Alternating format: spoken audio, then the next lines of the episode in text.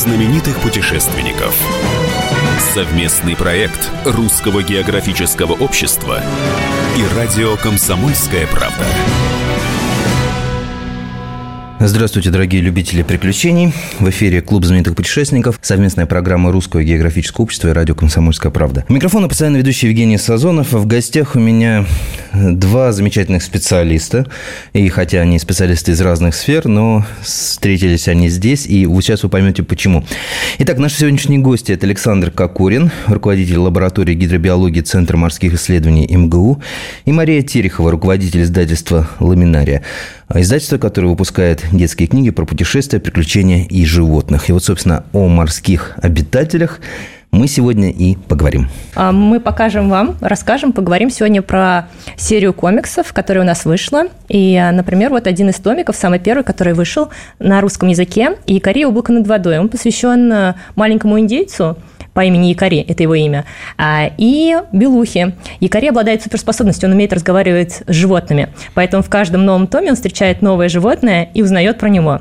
Мне на самом деле комиксы про Якори немножко напоминают передачу «В мире животных», как Николай Дроздов вот подходит и так нежно, любуясь, а, рассказывает про какого-то нового зверушку.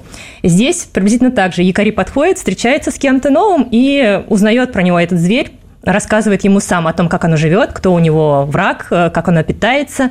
И э, чем интересны эти комиксы? Тем, что они основаны ну, действительно на реальных событиях. Например, вот этот комикс про Белуху э, основан на факте. В 1966 году Белуха заплыла, в, поднялась вверх от залива вверх по Рейну на 400 километров и прожила какое-то время в пресной воде. И вот сегодня у нас э, эксперт есть, Александр, который может э, подсветить эту тему. Вообще реально это или нереально? Заплывают или не заплывают? Я погуглила и узнала, что действительно морские млекопитающие периодически заплывают э, в пресную воду. Они-то привыкли жить в соленой воде. А, а почему они это делают? А, у нас очень классная книжка, она раска... заставляет задуматься, получается, о том, что ну, ты никогда об этом не думал, что, оказывается, морское млекопитающее может оказаться... Его можно встретить в речке. Насколько можно, например, в Москварике такую э, белуху встретить? Это возможно, невозможно, как вы думаете? Ну, в Москварике, скорее всего, нет. А, но вообще, да, это очень интересный вопрос, и это, правда, очень объемный вопрос, потому что здесь э, э, возникает много моментов, о которых мы обычно не думаем. А, например, есть морские млекопитающие, которые, в принципе, живут в реках. Там какой-нибудь китайский речной дельфин, который живет в Янзы. А есть дельфины, которые живут э, в Амазонии. А есть млекопитающие, которые никогда не заходят в реки, Например, это а, большие киты, усатые киты, это какие-нибудь кашалоты. Они... Наверное, из-за размеров. Ну, и из-за размеров, и потому что у них э, нету, э, нету шанса. У них э, их жизнь вообще никак не связана с пресными водами. Они живут далеко от эстуариев, они живут далеко в открытом море. Иногда они подходят к берегу, но не для того, чтобы зайти в речки. А белухи заходят в речки. Белухи заходят в речки в норме, а что их там могут? А, в основном еда. А, то есть на Дальнем Востоке, например, белухи заходят в Амур, когда, ну и в другие реки, когда происходит нерест лосося, и они вслед за лососем заходят. А, есть э, идея про то, что они могут заходить в пресные воды для того, чтобы линять. Белухи линяют, они сбрасывают э, старую ороговевшую кожу каждый год, и, может быть, пресная вода им э, немножко в этом помогает. Может быть, они избавляются от кожных паразитов, например. Потому что, ну, а, у большинства животных есть э, какая-то нормальная соленость, в которой они живут, а, и это может помочь им э, от них избавиться. А, бывают э, ошибки, бывают проблемы, когда животное или, ну, нездоровое, или заблудилось, или... Ну, вот история с Рейном, скорее всего, там белуха просто заблудилась. Была совсем недавно история с белухой в Сене, то есть в черте да, это, да, по-моему, пару лет назад. Ну, год это, назад это, или а, два это года реальная назад. история? Да, да, да. Ну, просто в черте Парижа была белуха, Я всегда думал, которая... что это просто байка. Это правда? Нет, это правда, но вот это, это не было нормой. Она была, скорее всего, не очень здоровая, mm. и, насколько я помню, история не закончилась хорошо. То есть ее поймали, ее отвезли обратно в Северное, ой, да, в Северное, наверное, море, вот, ну, может быть, в Ла-Манш, э, но она, насколько я помню, не выжила, потому что она была истощена, она была... А, ну, для морского любого животного все-таки нахождение в пресной воде – это стресс. Ну, вот, потому что, ну, это как для нас пить морскую воду, вот, э, то же самое, только наоборот. У нее есть приспособление к там, воде определенной солености и так далее. Одно дело, когда полностью здоровое животное э, сознательно там на какое-то время заходит в реку, проходит, э, чувствует пределы своих возможностей, и потом возвращается обратно. Совсем другое, когда оно больное или дезориентированное, или а, истощенное, да, часто эти истории заканчиваются плохо, к сожалению. Александр, вот белухи существа удивительные, да? Там даже на фотографии посмотришь, такое ощущение, что она так тебе улыбается. Вот такая очень оптимистическая. А есть такая тоже история, не знаю, это байка, не байка, что, э, собственно, и легенда о русалках, она родилась, э, потому что э, моряки видели... Моряки видели белух. Белух? Ну, скорее, скорее не белух, скорее сирен, каких-нибудь дюгоний и так далее, потому что они в отдалении, особенно если вы видите только силуэт на фоне моря, они могут быть очень похожи на человека, а белухи, правда, интересные и очень Э, похоже на правду то, что якори в этой книге разговаривают с белухой, потому что белухи очень разговорчивые существа, невозможно разговорчивые. Их называют... Их морскими канарейками. Морскими канарейками, да, совершенно верно. У них какой-то очень широкий спектр звуков. То есть э, вот специалисты, которые работают с морскими млекопитающими, они Понятное дело, все записывают их э, звуки, а, их переговоры, их э, сигналы какие-то во время охоты и так далее. И для каких-то животных, э, в принципе, там некоторые сигналы хорошо понятны. Там касатки такие-то сигналы издают при охоте, такие-то, когда просто плывут в спокойном состоянии, общаются внутри группы а, и так далее. А белухи – это просто какие... Ну, это правда канарейки, потому что у них этот спектр и щелчки, и свистки. Певучие. И, да, да, да, да, да. И опять же, вот это поморское выражение «реветь белуга» – это же именно про белух. Вот они могут издавать такой низкочастотный рев. У них еще мимика живая, да, такая? Очень, да, да, да. Они еще, ну, в принципе, как бы э, морские млекопитающие в неволе – это очень сложная дискуссионная тема, и лучше бы, чтобы этого вообще никогда не было, конечно, но э, среди прочих белухи сравнительно неплохо переносят неволю, ну, там, во всяком случае, лучше, чем касатки, лучше, чем э, какие-то некоторые дельфины. Вот, белухи довольно хорошо идут на контакт с человеком, э, неплохо поддаются дрессировке, и э, иногда бывает так, что выбор небольшой, либо животное погибнет, либо оно попадет в океанариум. И в этих случаях, да, белухи довольно хорошо привыкают к, ну, иногда а, хорошо, довольно хорошо привыкают к условиям океанариума, вот, находят а, общий язык а, с людьми и так далее. А насколько они умные?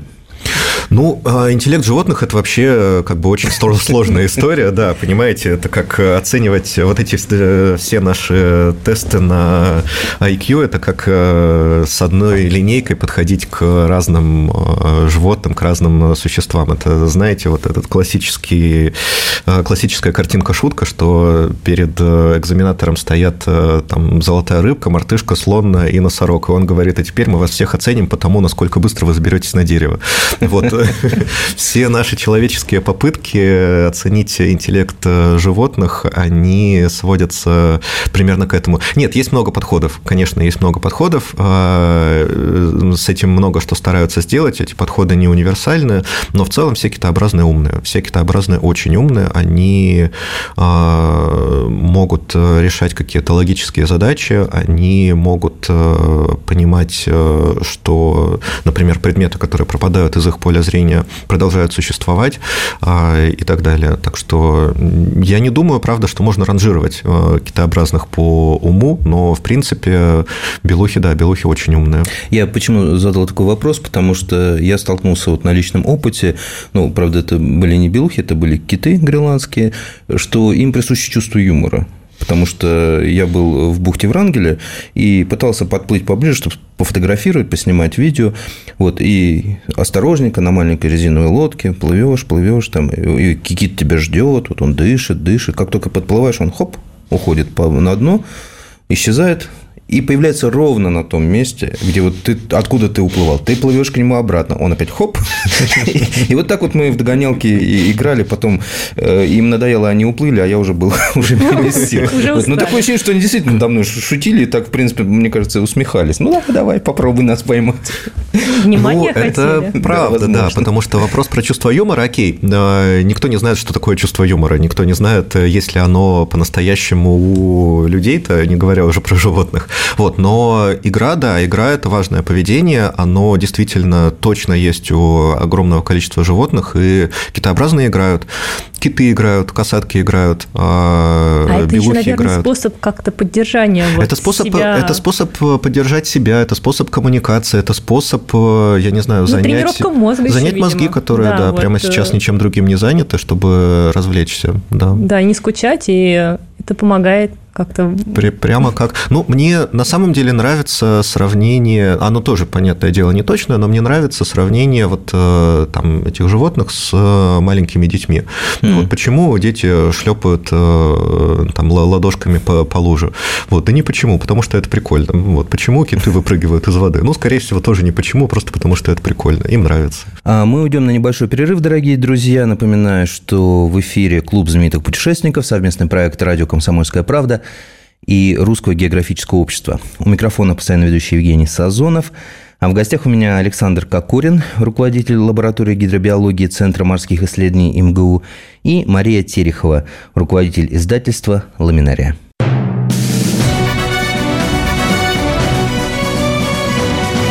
Клуб знаменитых путешественников. Совместный проект Русского географического общества и радио «Комсомольская правда». Клуб знаменитых путешественников возвращается в эфир. Это совместный проект «Радио Комсомольская правда» и Русского географического общества. Постоянно ведущий Евгений Сазонов снова вас приветствует. И напоминаю, что в гостях у нас сегодня Мария Терехова, руководитель издательства «Ламинария», и Александр Кокорин, руководитель лаборатории гидробиологии Центра морских исследований МГУ. Я был свидетелем тоже вот бухта Врангеля, как утром киты шлепали по воде угу, хвостами. Угу, вот это прям тудух, тудух. Это тоже игра была или это, это для чего-то у них существует? Ну, я затруднюсь ответить, потому что на самом деле по каждому из видов китообразных есть огромное количество очень узких специалистов. И, академик а, по китам, академик по котам. Я не думаю даже, что есть академик по всем китам. А, Все-таки это какое-то дело, которое требует требует огромного вовлечения, которое требует очень много работы в поле, очень много работы непосредственно с животными, поэтому там специалист по касаткам, он, конечно, будет знать э, что-то о белухах, но совсем не так глубоко, и про многие вещи он не сможет говорить так же уверенно, как э, специалист э, по белухам. Я вообще на китообразных не специализируюсь, вот, это скорее что-то из, ну, для общего развития. Вот, но, во-первых, это могли быть какие-то сигналы, киты могут сигналить, во-вторых, это, да, это могло быть просто для развития развлечение. Это могло быть просто потому, что им это нравится. Подтягивались с утра, да?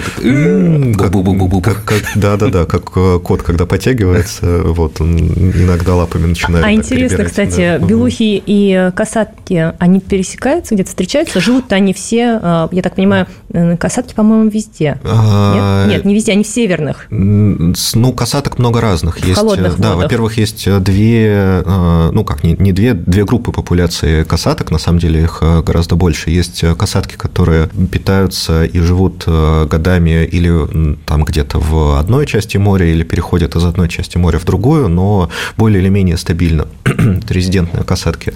А есть э, касатки-транзитники, которые проходят огромное расстояние, которые могут пойти весь э, Тихий океан, которые, может быть, могут мигрировать между океанами. Вот, и они очень редко возвращаются в одно и то же место. Это путешественники. Это касатки-путешественники, да, совершенно а верно. А белухи-путешественники? Вот. Белухи тоже путешественники. Белухи а, как минимум путешествуют а, каждый год. Летом они а, приходят туда, где теплее, ближе к берегу. Зимой они откачевывают или на север, где есть льды, или они, если это Белое море, которое полностью покрывается льдом, ну вот они путешествуют по нему, ищут какие-то разводья, полыньи. А как, и, вот, могут... кстати, интересно, что они отправляются на север, где море покрыто льдом, учитывая, что белухи при... это же млекопитающие, если да, это они дышат да, как и мы, да. легкими, как да, люди. Совершенно а, И при этом забираются туда, где есть опасности, препятствия и трудности с получением кислорода. Да, Но самое воздуха. главное, там есть еда, потому что какой вам толк от кислорода, если вам нечего есть.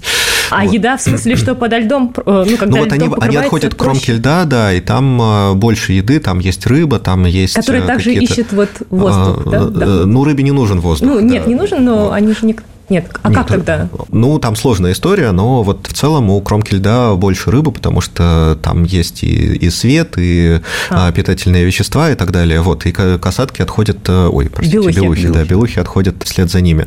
А с касатками у них очень сложные отношения, потому что касатки, ну, опять же, есть рыбоядные касатки, есть плотоядные касатки, и плотоядные касатки охотятся на белух.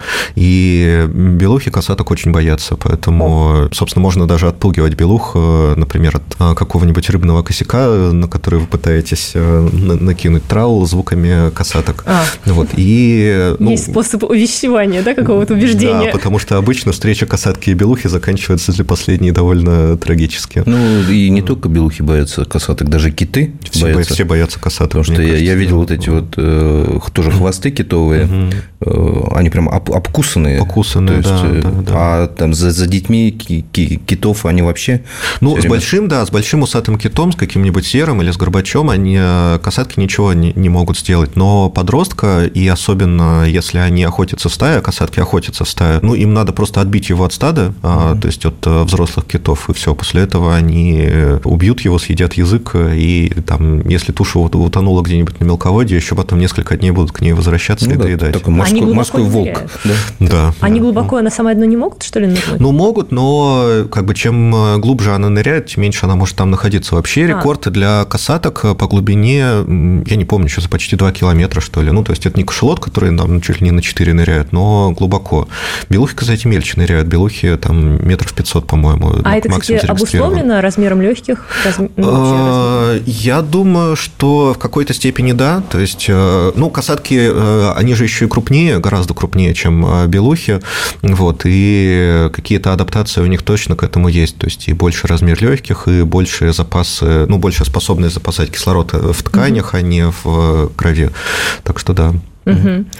А каких животных еще у нас есть книги? А, кстати, вот тут моржи встречаются. Это те моржи, которых вы наблюдали да, совершенно верно. Мы... И, и, и моржи, как выяснилось в этом э, комиксе, они враги белух, потому что э, когда белуха подплывает к полынье, чтобы вдохнуть ее может встретить морж и поранить. Тут вот у нас была даже картиночка, которая, на которой это очень живо показано, что, а, медведь, это был медведь.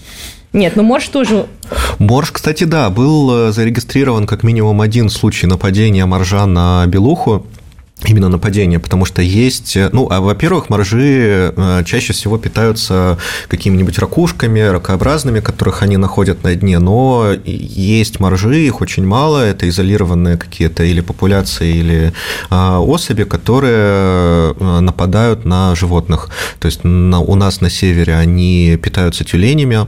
Хищники? Да, они хищники. Я вот, не и они думал, могут... что моржи настолько могут быть. Моржи, ну, во-первых, морж это очень страшно, потому что когда вот вы, вы работаете с ними, да, и это как бы огромная туша, которая больше вас э, в десятки раз, э, когда она смотрит на вас, и вы ей не нравитесь, надо, ну, как бы желательно уйти, потому что...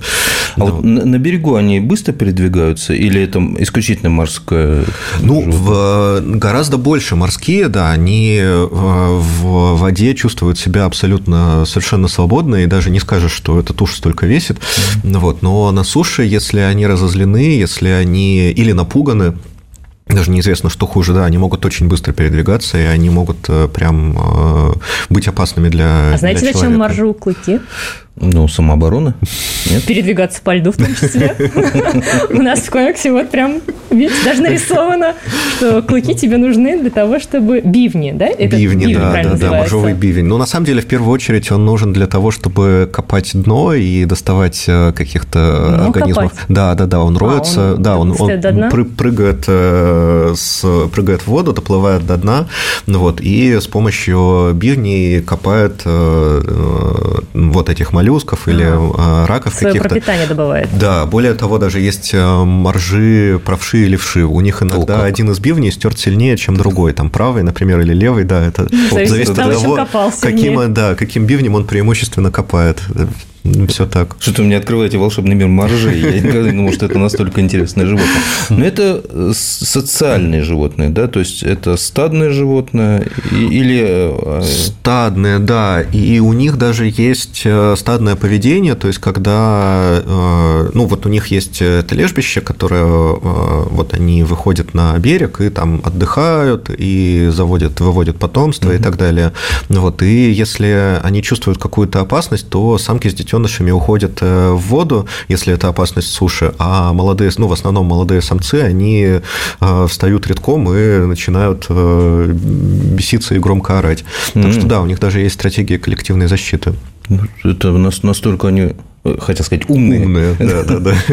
А вообще... Ну, опять же, смотря что значит ум. Как бы понятное дело, что это... Не, ну все-таки стратегия. Меня всегда поражало, что э, у касаток, возвращаясь, mm-hmm. да, у них есть целая стратегия охоты. Да, да. То есть там Причем есть у каждого загоняешь... племени там или как-то клана, да, как они называются, да, своя. Причем, и что самое интересное, а, опять же, ну, я читал, сам mm-hmm. не изучал, а, опять же, возвращаясь к касаткам, у них э, ученые э, заметили, что у них есть такое понятие, как накопление опыта и передача этого опыта там, молодежи, то есть как-то они все-таки общаются. Вот здесь, опять же, вот если молодежь там типа все бегут, молодежь у э, тюленей, у моржей становится там в стойку начинает отбивать, но это как бы все-таки это не показывает наличие какого-то интеллекта? Ну, нет, на самом деле у всех млекопитающих есть какой-то интеллект, да, есть обязательно, потому что аки – это не инстинктивное поведение, это не что-то, что э, жестко заложено в, и запрограммировано и так далее. А вот есть замечательная книжка Ольги Филатовой «Облачно, возможно, касатки», и она там как раз рассказывает про подходы к изучению интеллекта животных, к тому, как понять, способны ли животные животные решать какие-то задачи, ну вот, ну и касатки, скорее всего, способны. А другое дело, что вот эти стратегии коллективного поведения, они есть очень у многих животных, практически у всех стадных животных, собственно, почему животные Даже у рыбок, называются правильно? стадными, да. Даже у рыбок. А, у рыбы, ну вот с рыбами сложнее, потому что про интеллект рыб говорить, пожалуй, не стоит.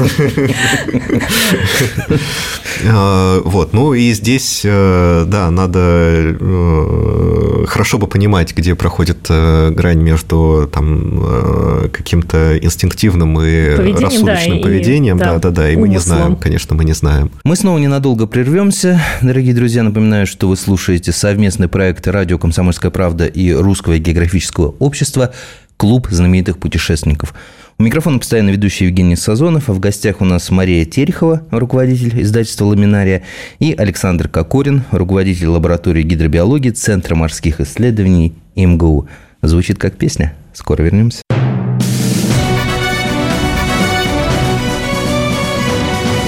Клуб знаменитых путешественников.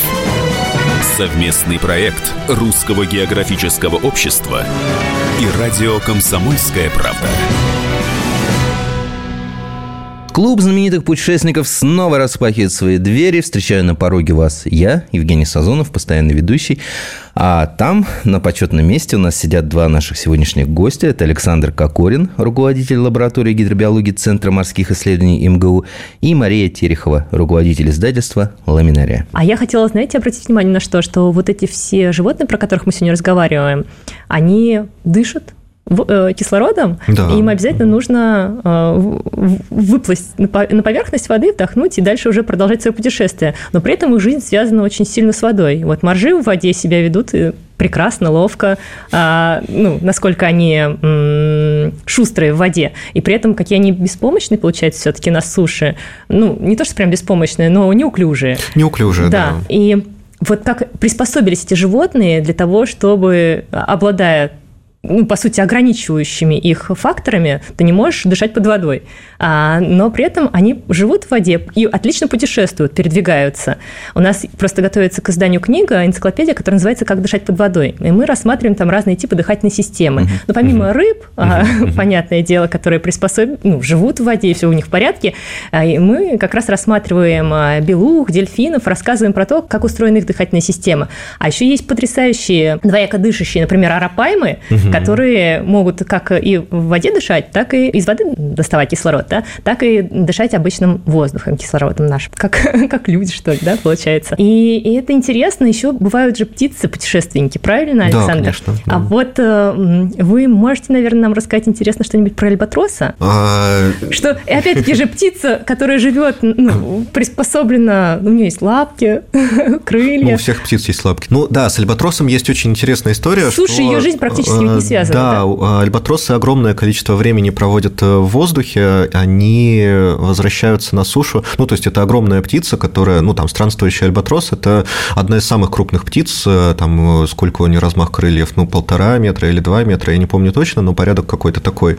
Вот, она, правда, огромная, при этом на суше она ужасно неуклюжая. То есть, да, она... я смотрел видео, как альбатрос пытается стартовать, и это зрелище, которое слезы выжимает. Но как только он взлетает, все, он превращается в самое грациозное существо на свете. И они э, могут э, очень подолгу не садиться на сушу. Они летают над морем, они используют восходящие потоки воздуха для того, чтобы парить. Они тратят очень мало энергии на то, чтобы лететь. У них э, полет не машущий, как, у, например, у воробья или у синицы. Машущий полет требует очень много энергии. Энергии, да. Да, а они планируют. Они планируют на восходящих потоках, причем а, они даже не тратят э, силы на то, чтобы держать крыло э, горизонтально. У них э, есть специальный, в суставе специальный механизм, там одна кость вставляется в паз другой, и все, это жесткое соединение. Обалдеть. Вот, да, то есть альбатрос как бы расправляет крылья, как швейцарский нож вставляет их в паз и расслабляется, а дальше восходящие потоки воздуха делают всю работу за него. И он может месяцами парить, месяца он добывает э, пищу прямо из воды, он э, спит э, в полете, ему не надо возвращаться на землю, чтобы спать и так далее. И, ну, мне, по крайней мере, всегда было любопытно, что вот есть, например, там морские черепахи, которые возвращаются на сушу только там изредка для того, чтобы отложить яйца, а так они живут в море. Мы считаем их морскими обитателями. Окей, ну вот у нас есть альбатрос, который возвращается на сушу только чтобы отложить яйца. Ну вот, а все остальное время проводит Видите, в воздухе. Да, видимо. он, да, он не водный. Воздушный, воздушный обитатель, да-да-да. Воздушный обитатель. Так же, как моржи. А, знаете, еще есть такой странствующий, очень классный товарищ, про которого мы тоже пишем в нашей энциклопедии, камчатский краб. Ведь он э, не... Ну, ему люди немножко помогли про... нет, нет, его не странствиями. Нет, да, не в смысле, но... а что он все время передвигается, что он на месте не стоит, он куда-то движется. И вот там я видела видео, на которых э, вот такие потоки целые, ну, стаи, что ли, по дну, топ-топ-топ-топ-топ, и ну, бегают. Ну, они передвигаются, да, но многие животные никогда не стоят на месте, люди тоже редко стоят на ну, месте. Ну, да, да, я с вами согласна. Но интересно, он-то плавать... Он-то плавать не умеет, но при этом под водой вот так э, мигрирует. Ну, под водой гораздо больше животных, которые не умеют плавать, потому что, да, а, ну, сколько, сколько там живет рыб, э, ну, это как с насекомыми, то есть есть э, больше всего видов, э, э, ну, там, какая, если мы возьмем какую-нибудь группу, которая, которая самая разнообразная и у которой больше всего видов на свете, это будут насекомые, ну, там, в частности, какие-нибудь жуки. В море то же самое. Там количество видов рыб измеряется, ну, какими-нибудь сотнями. Количество видов беспозвоночных обитателей, которые живут на дне, живут в грунте или на поверхности грунта, оно измеряется многими тысячами. Вот, то есть это жизнь, которая полностью скрыта от нас. Для того, чтобы хоть что-то узнать, нам нужно э, снаряжать суда, ходить в море, отбирать, э, придумывать какие-то способы, как мы можем отбирать этих животных со дна, потом а, как их изучать и так далее как по косвенным признакам догадываться, как они там живут, какие у них э, взаимоотношения друг с другом. Вот. И вот эта жизнь, она гораздо более э, богатая, гораздо более сложная, чем э, там косяки рыб, которые плавают в толще воды. И самое главное, что от нее очень много зависит. То есть рыбы питаются, э, есть рыбы, которые питаются вот этими организмами, а есть рыбы, которые питаются зоопланктоном, это маленькие рачки, которые живут в толще воды, и рыба, она находится, ну вот про пищевую пирамиду все знают, что там больше всего травы, потом чуть поменьше э, травоядных mm-hmm. животных, потом еще меньше э, тех, кто питается травоядными животными, и уж совсем мало тех, кто питается другими mm-hmm. хищниками, да-да-да. Ну вот там продуценты, консументы первого порядка, второго и так Вершина далее. пищевой цепочки. Да, да, да. И вот рыбы, они как раз они выше к вершине пищевой цепочки, собственно, mm-hmm. они в одном этаже от вершины, потому что, ну вот, ими питаются уже там белухи, mm-hmm. вот белухами иногда питаются касатки, если белухи очень сильно не повезет. Вот, а основание, на которое мы должны смотреть, э, чтобы понимать, что по-настоящему происходит в море, вот это как раз э, микроскопические водоросли, микроскопические рачки и так далее. Александр, а правда вот э, такое выражение есть, оно справедливо, что мы знаем, мы изучили космос, там ближний космос, немного дальний, гораздо лучше, чем океан, чем моря? То есть мы о них гораздо меньше знаем, чем о космосе. Ну, вот э, это расхожее выражение, в нем, как обычно, ну, то есть, да, оно хлесткое хорошо запоминается, но правда в нем, э, э, сколько в нем правды, зависит от того, что именно мы в него вкладываем. То есть, э, если я правильно понимаю, я не изучал специально этот вопрос, просто мне попадались несколько заметок на эту тему. Если я правильно понимаю, исходно речь шла про то, что мы знаем о поверхности Марса больше, чем о дне наших океанов океанов. А, причем это было в контексте картографирования, что карта поверхности Марса, которая у нас была на тот момент, это фраза вообще то ли конца 80-х, то ли начала 90-х, что э, карта поверхности Марса на тот момент была более точной, чем а, карта дна наших океанов. И вот э, конкретно эта фраза, она, скорее всего, точная, потому что, да, действительно, на тот момент а, была карта э, и поверхности Марса, и дна наших океанов, но разрешение, то есть насколько мелко мелкие детали были отмечены, а у Марса было больше, потому что летали э, космические аппараты, были, было несколько миссий, а, которые были запущены к Марсу специально для того, чтобы с высоким разрешением а, картографировать его поверхность. А ну и вообще ну... это единственная планета, которая полностью заселена роботами. Еще Луна. Ну, ну, Луна не планета, да, да, да. Тем не менее. Да, все э, так, э, все так. Но если мы будем говорить об этом в широком широком контексте, то ну, это просто несравнимые вещи. Что значит э, больше знаем? Ну, ну это к вопросу о том, да. что периодически я слышу новости, что открытый новый вид животного на глубине, и еще один вид животного, и еще один. Да сколько же там у вас есть? Сколько ну, так точно так же и в космосе постоянно открывают э, там какие-нибудь новые астероиды. Да, или... ну космос-то да. он далеко, а это как бы у нас. Зато рядышком. космос мы видим. А, а океан? А океан нет. ну, представьте, что вы стоите на э, вершине какой-нибудь горы, и вот э, перед вами а, там речная долина, и вы там на нее смотрите, и вы э, там, вам, в принципе, все видно, что вот здесь такой-то лес, здесь поле засеянное, здесь речка течет, а вот здесь вот какая-нибудь там пустошь с кустарниками и так далее. А теперь представьте, что вы с такой же высоты смотрите на море.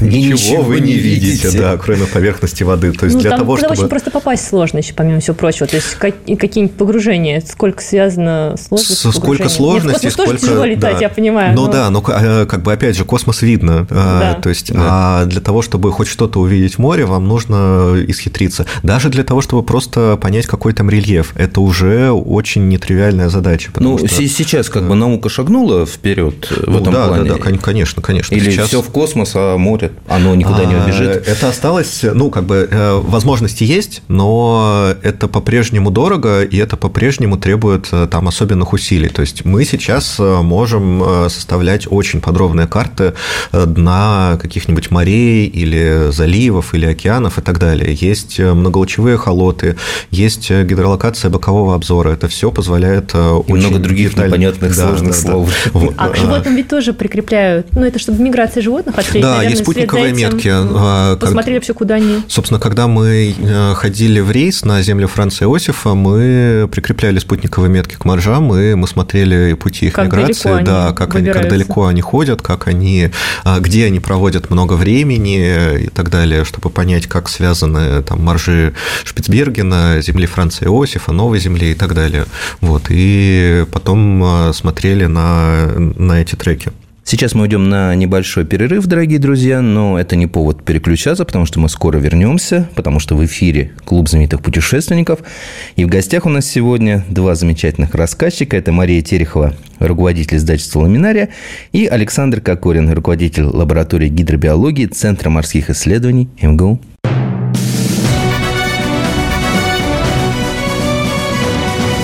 Клуб знаменитых путешественников. Совместный проект Русского географического общества и радио «Комсомольская правда». И снова в эфире Клуб знаменитых путешественников. И снова в эфире Евгений Сазонов, постоянно ведущий, то есть я. И снова в эфире два наших замечательных гостя. Это Мария Терехова, руководитель издательства «Ламинария», и Александр Кокорин, руководитель лаборатории гидробиологии Центра морских исследований МГУ. Возвращаясь к океану, есть такое понятие барьер среды. Ну вот в случае с морем он высокий. То есть даже для того, чтобы просто составить эту карту, а, которую в случае с сушей можно заменить а, одной фотографией с самолета или там одной фотографией со спутника, вот в случае с морем нам уже нужно судно, уже нужно вот это вот куча непонятных слов, куча непонятных людей, которые Кстати, знают Александр, эти непонятные а слова. Да. Путешествовали, получается, по северу? Ну, вот в северных морях были. А, не очень Баренцево? много, но да, я несколько раз ходил в рейсы, А да, и в когда Баренцево, летом, и в Карском. зимой? Наши северные моря закрыты зимой, там... э, На ледоколе нет? Кроме... Ну, э, есть области, где даже на ледоколе круглый год навигация, но она не то, что невозможна, но этим не занимаются, это экономически бессмысленно. Да, мы ходили летом. Поделитесь впечатлениями о лете на севере. Знаете, у меня на работе в какой-то момент э, был э, корпоратив, и там э, мои коллеги, ну, их по- попросили каждого в двух словах объяснить, что такое там, компания, в которой они работают. И одна девушка сказала, это когда летом холодно. Нет, ну кроме, вот у меня, например, впечатление от севера, что несмотря на то, что это север, летом он как-то так сильно преображается, насыщенные цвета, краски, там вот на Соловках я была, это потрясающие закаты э, с розовым на небе, голубым, ну, какие-то очень пастельные, красивые, это ну, зелень все-таки, Это полярные правда. маки. Это правда. А, знаете, одно из э, моих самых сильных впечатлений после рейса, ну, там, когда вы уходите на месяц куда-нибудь, например, вы весь этот месяц э, живете в не всегда очень комфортной железной коробке, которая э, пахнет выхлопом, едите только то, что месяц хранится там и так далее. И всегда возвращение домой, возвращение в порт – это, ну, вот такая Какая-то прям свежесть, щемящая радость, абсолютно, да. И одно из моих э, самых сильных э, ощущений при возвращении – это то, насколько Мурманск – зеленый город летом. То есть, вот, Ого. да, Мурманск не какой-то, Да, да, да. не, не Не Москва, Рязань. не Петербург, не Рязань, да-да-да. Там, правда, очень много зелени, и вот после того, как вы так долго были в море и не видели ничего, кроме там неба, моря и железа, это производит невероятное впечатление. Но, опять же, север-северу рознь, потому что вот та же земля Франца Иосифа, даже летом, ну, это лунные пейзажи, это просто какая-то другая планета. Там нет уж деревьев. зимой тем более. Там очень мало, ну, зимой... Я просто самое сильное впечатление от земли Франца Иосифа. Я долго упрашивал пограничников, чтобы они меня выпустили на крышу. Говорят, дайте я поснимаю. Ну ладно, иди только антенны не снимай. Я вылез так. И я смотрю, что туда снимать? до горизонта белое, и туда снег, до да. горизонта белое. И антенны. Все, я думаю, да. Зачем Ну, мне антенны просить? снимать нельзя, а Да, антенны белые, снимать да. нельзя, а все остальное. Я, по-моему, даже ни одного снимка там так и не сделал. Ну, Земля, это, земля Франца Иосифа зимой. Александра, а еще вот вопрос. Я видела видео, смотрела, как ледокол идет по льду, и какой-то треск, да? Это ведь вот такой шум получается. Ну, я никогда не был на ледоколе, А, на к сожалению. не да, были, да, нет? да. Я не ходил зимой. Мы это, ну, потому что там можно ходить, но нельзя работать. Вот. А, А рабо- почему нельзя работать? Ну, потому что очень. Ну, нет, потому что а, нам нужна чистая вода для того, чтобы А, что-то изучать. получается. Да, да, да. В принципе, это можно делать с ледокола. Есть станция Северный полюс. Ну, была много лет подряд. Они высаживались на Северном полюсе, оборудовали станцию, бар называется Барнео. Там базовый лагерь туда и туристов возили. Вот, и Ее там- возродили, кстати. а, ну, сейчас просто сделали платформу вот эту вот, и в основном ну, это сейчас... для ученых. Для ученых, а и да. саму Борнео а, тоже. А, Борнео в этом году да. есть? Ее просто несколько в прошлом лет году не она было. была. А, ну... И мы, мы просто в Хаттинге столкнулись ага. с людьми, которые, ну, сразу, полярник полярника видит а, издалека. издалека, да. Говорю, а вы откуда? Говорит, там из Борнео. Я говорю, ее открыли? А, ничего да, себе. Говорит, ну... Да, то есть она вроде как должна работать, туда ученых тоже возят. Ну, это здорово, да. Да, это очень здорово, потому что как бы это точка присутствия. Мне тоже на Борнео очень понравилось. Это же был такой международный э, центр такой. Когда мы высадились, и стоит такой маленький самолетик, красивый, красненький такой. А это откуда? А это с, этой, с Канады прилетели ребята. Вот это было так смешно. Это было действительно удивительное ощущение, когда люди разных, которые разговаривают на разных языках, которые из разных точек планеты, вот здесь собираются, тоже там изучают что-то. Это удивительно. Ну, это очень здорово. Вы так интересно все рассказываете. Не хотите ли вы написать книгу для детей о своих приключениях, о животных?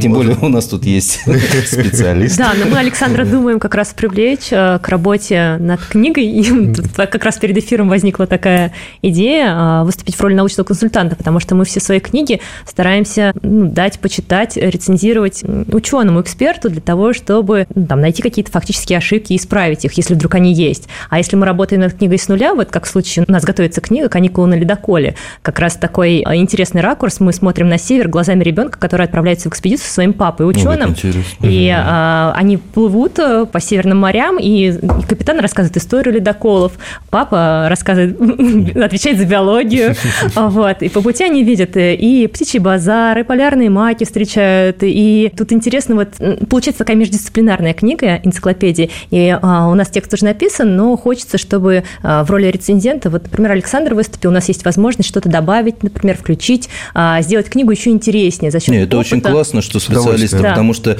э, на самом деле на таких книгах лежит очень большая ответственность. Да, Через да, них да. ребенок, та информация, которую он получает, он будет считать ее, она, в принципе, на всю жизнь запоминается. Ну, да. вот знаете, как с вашей фразой про то, что мы космос знаем да. лучше, чем океаны. Ну, вот откуда-то кто-то когда-то сказал совсем не такую фразу, но потом она а потом раз она за разом модифицировалась, уходила в народ. Да, это знаете, как фраза про то, что мы используем, там, я не знаю, 10% возможностей своего мозга. Да, и фраза то, ерунда, что через да, 5 но... лет нефть кончится, которую то, повторяют каждые 5 лет. Каждые 5 или 15 и так далее, и так далее.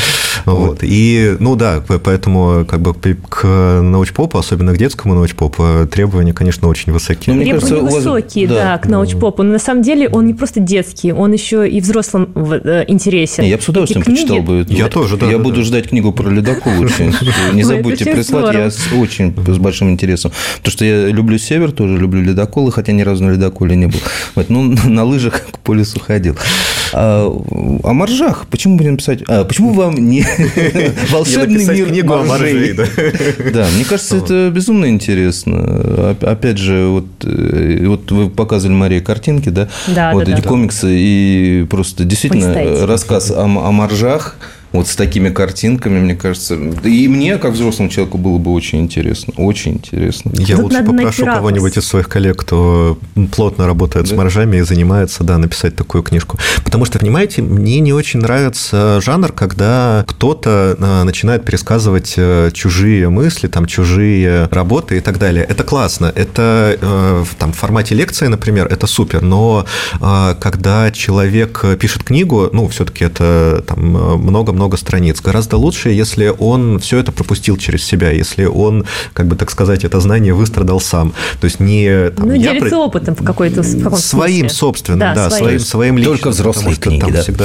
Только книги для взрослых. Нет, нет, нет. А знаете... Нет, а с детьми это то же самое абсолютно, мне кажется. Вот наша энциклопедия, которую мы готовим, «Как дышать под водой», она, э, ее пишут ученые, которые работают с этими животными. У нас, например, там есть глава про осьминога.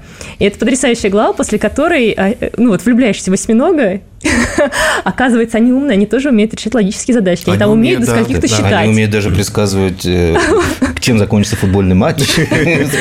Ну, видите, как используют по-разному. А Коллеги, у нас осталось совсем немного времени. Два коротких вопроса. Александр, э, ваши творческие планы? Куда теперь? Кого изучать? Следующие экспедиции? А, в этом году у меня будет э, большая экспедиция по Белому морю. Сто лет назад, ну, 101 была э, огромная экспедиция, которая впервые изучила э, животный мир Белого моря под руководством а, такого известного ученого Константина Дерюгина. И в этом году мы повторяем а, эту экспедицию, мы берем те же точки, в которых он работал, мы а, там будем использовать те же методы, которыми он работал, мы добавим к ним современные методы, и это позволит нам как бы сравнить вот такой э, снимок э, животного мира Белого моря сто лет назад и сейчас, понять, что изменилось, что осталось неизменным и так далее. Вот э, в августе буду в основном заниматься этим. Приходите в гости после этой экспедиции, расскажите, безумно интересно. Мария, ваши творческие планы, что нам ждать от вашего издательства «Ламинария»? Мы продолжаем издание серии комиксов «Якори». У нас уже вышел том про бобров, впереди э, еще про гризли том, и до конца года мы планируем издать еще четыре книжки. А что касается других энциклопедий, ну вот мы работаем над энциклопедиями с российскими учеными. Это две энциклопедии «Как дышать под водой». А, ну, это, глав, это будут главы портреты животных. И, и вторая книжка, о которой мы тоже подробно поговорили сегодня, как душа, э, «Каникулы на ледоколе». Это книга, такой междисциплинарный, что ли, сборник исследований и рассказов о Севере. А, и дальше будем работать над, ну, план будем готовить на следующий год, но пока вот ожидаемые новинки – это две вот эти книжки. Ну что ж, будем ждать, будем ждать вашего возвращения из, из экспедиции, от вас будем ждать, Мария, новых книг, с удовольствием Хорошо. будем читать и Спасибо. рассказывать о них. Спасибо, Спасибо огромное, друзья. Спасибо. Всего вам доброго. Всего доброго, до свидания. Всего доброго. Наша программа подошла к концу. Вы слушали «Клуб знаменитых путешественников», совместное детище Русского географического общества и радио «Комсомольская правда». У микрофона работал для вас ну, как работал, получал наслаждение от сегодняшнего общения постоянно ведущий Евгений Сазонов, а общался я и наслаждался этим общением с двумя своими интересными, замечательными гостями. Это Мария Терехова, руководитель издательства «Ламинария», и Александр Кокорин, руководитель лаборатории гидробиологии Центра морских исследований МГУ. Остается пожелать вам удачи, новых путешествий, дорогие друзья. Ну и, конечно же, конечно же, изучать морских обитателей, земных обитателей и не забывать изучать географию, царицу наук. Встретимся ровно через неделю. Клуб знаменитых путешественников.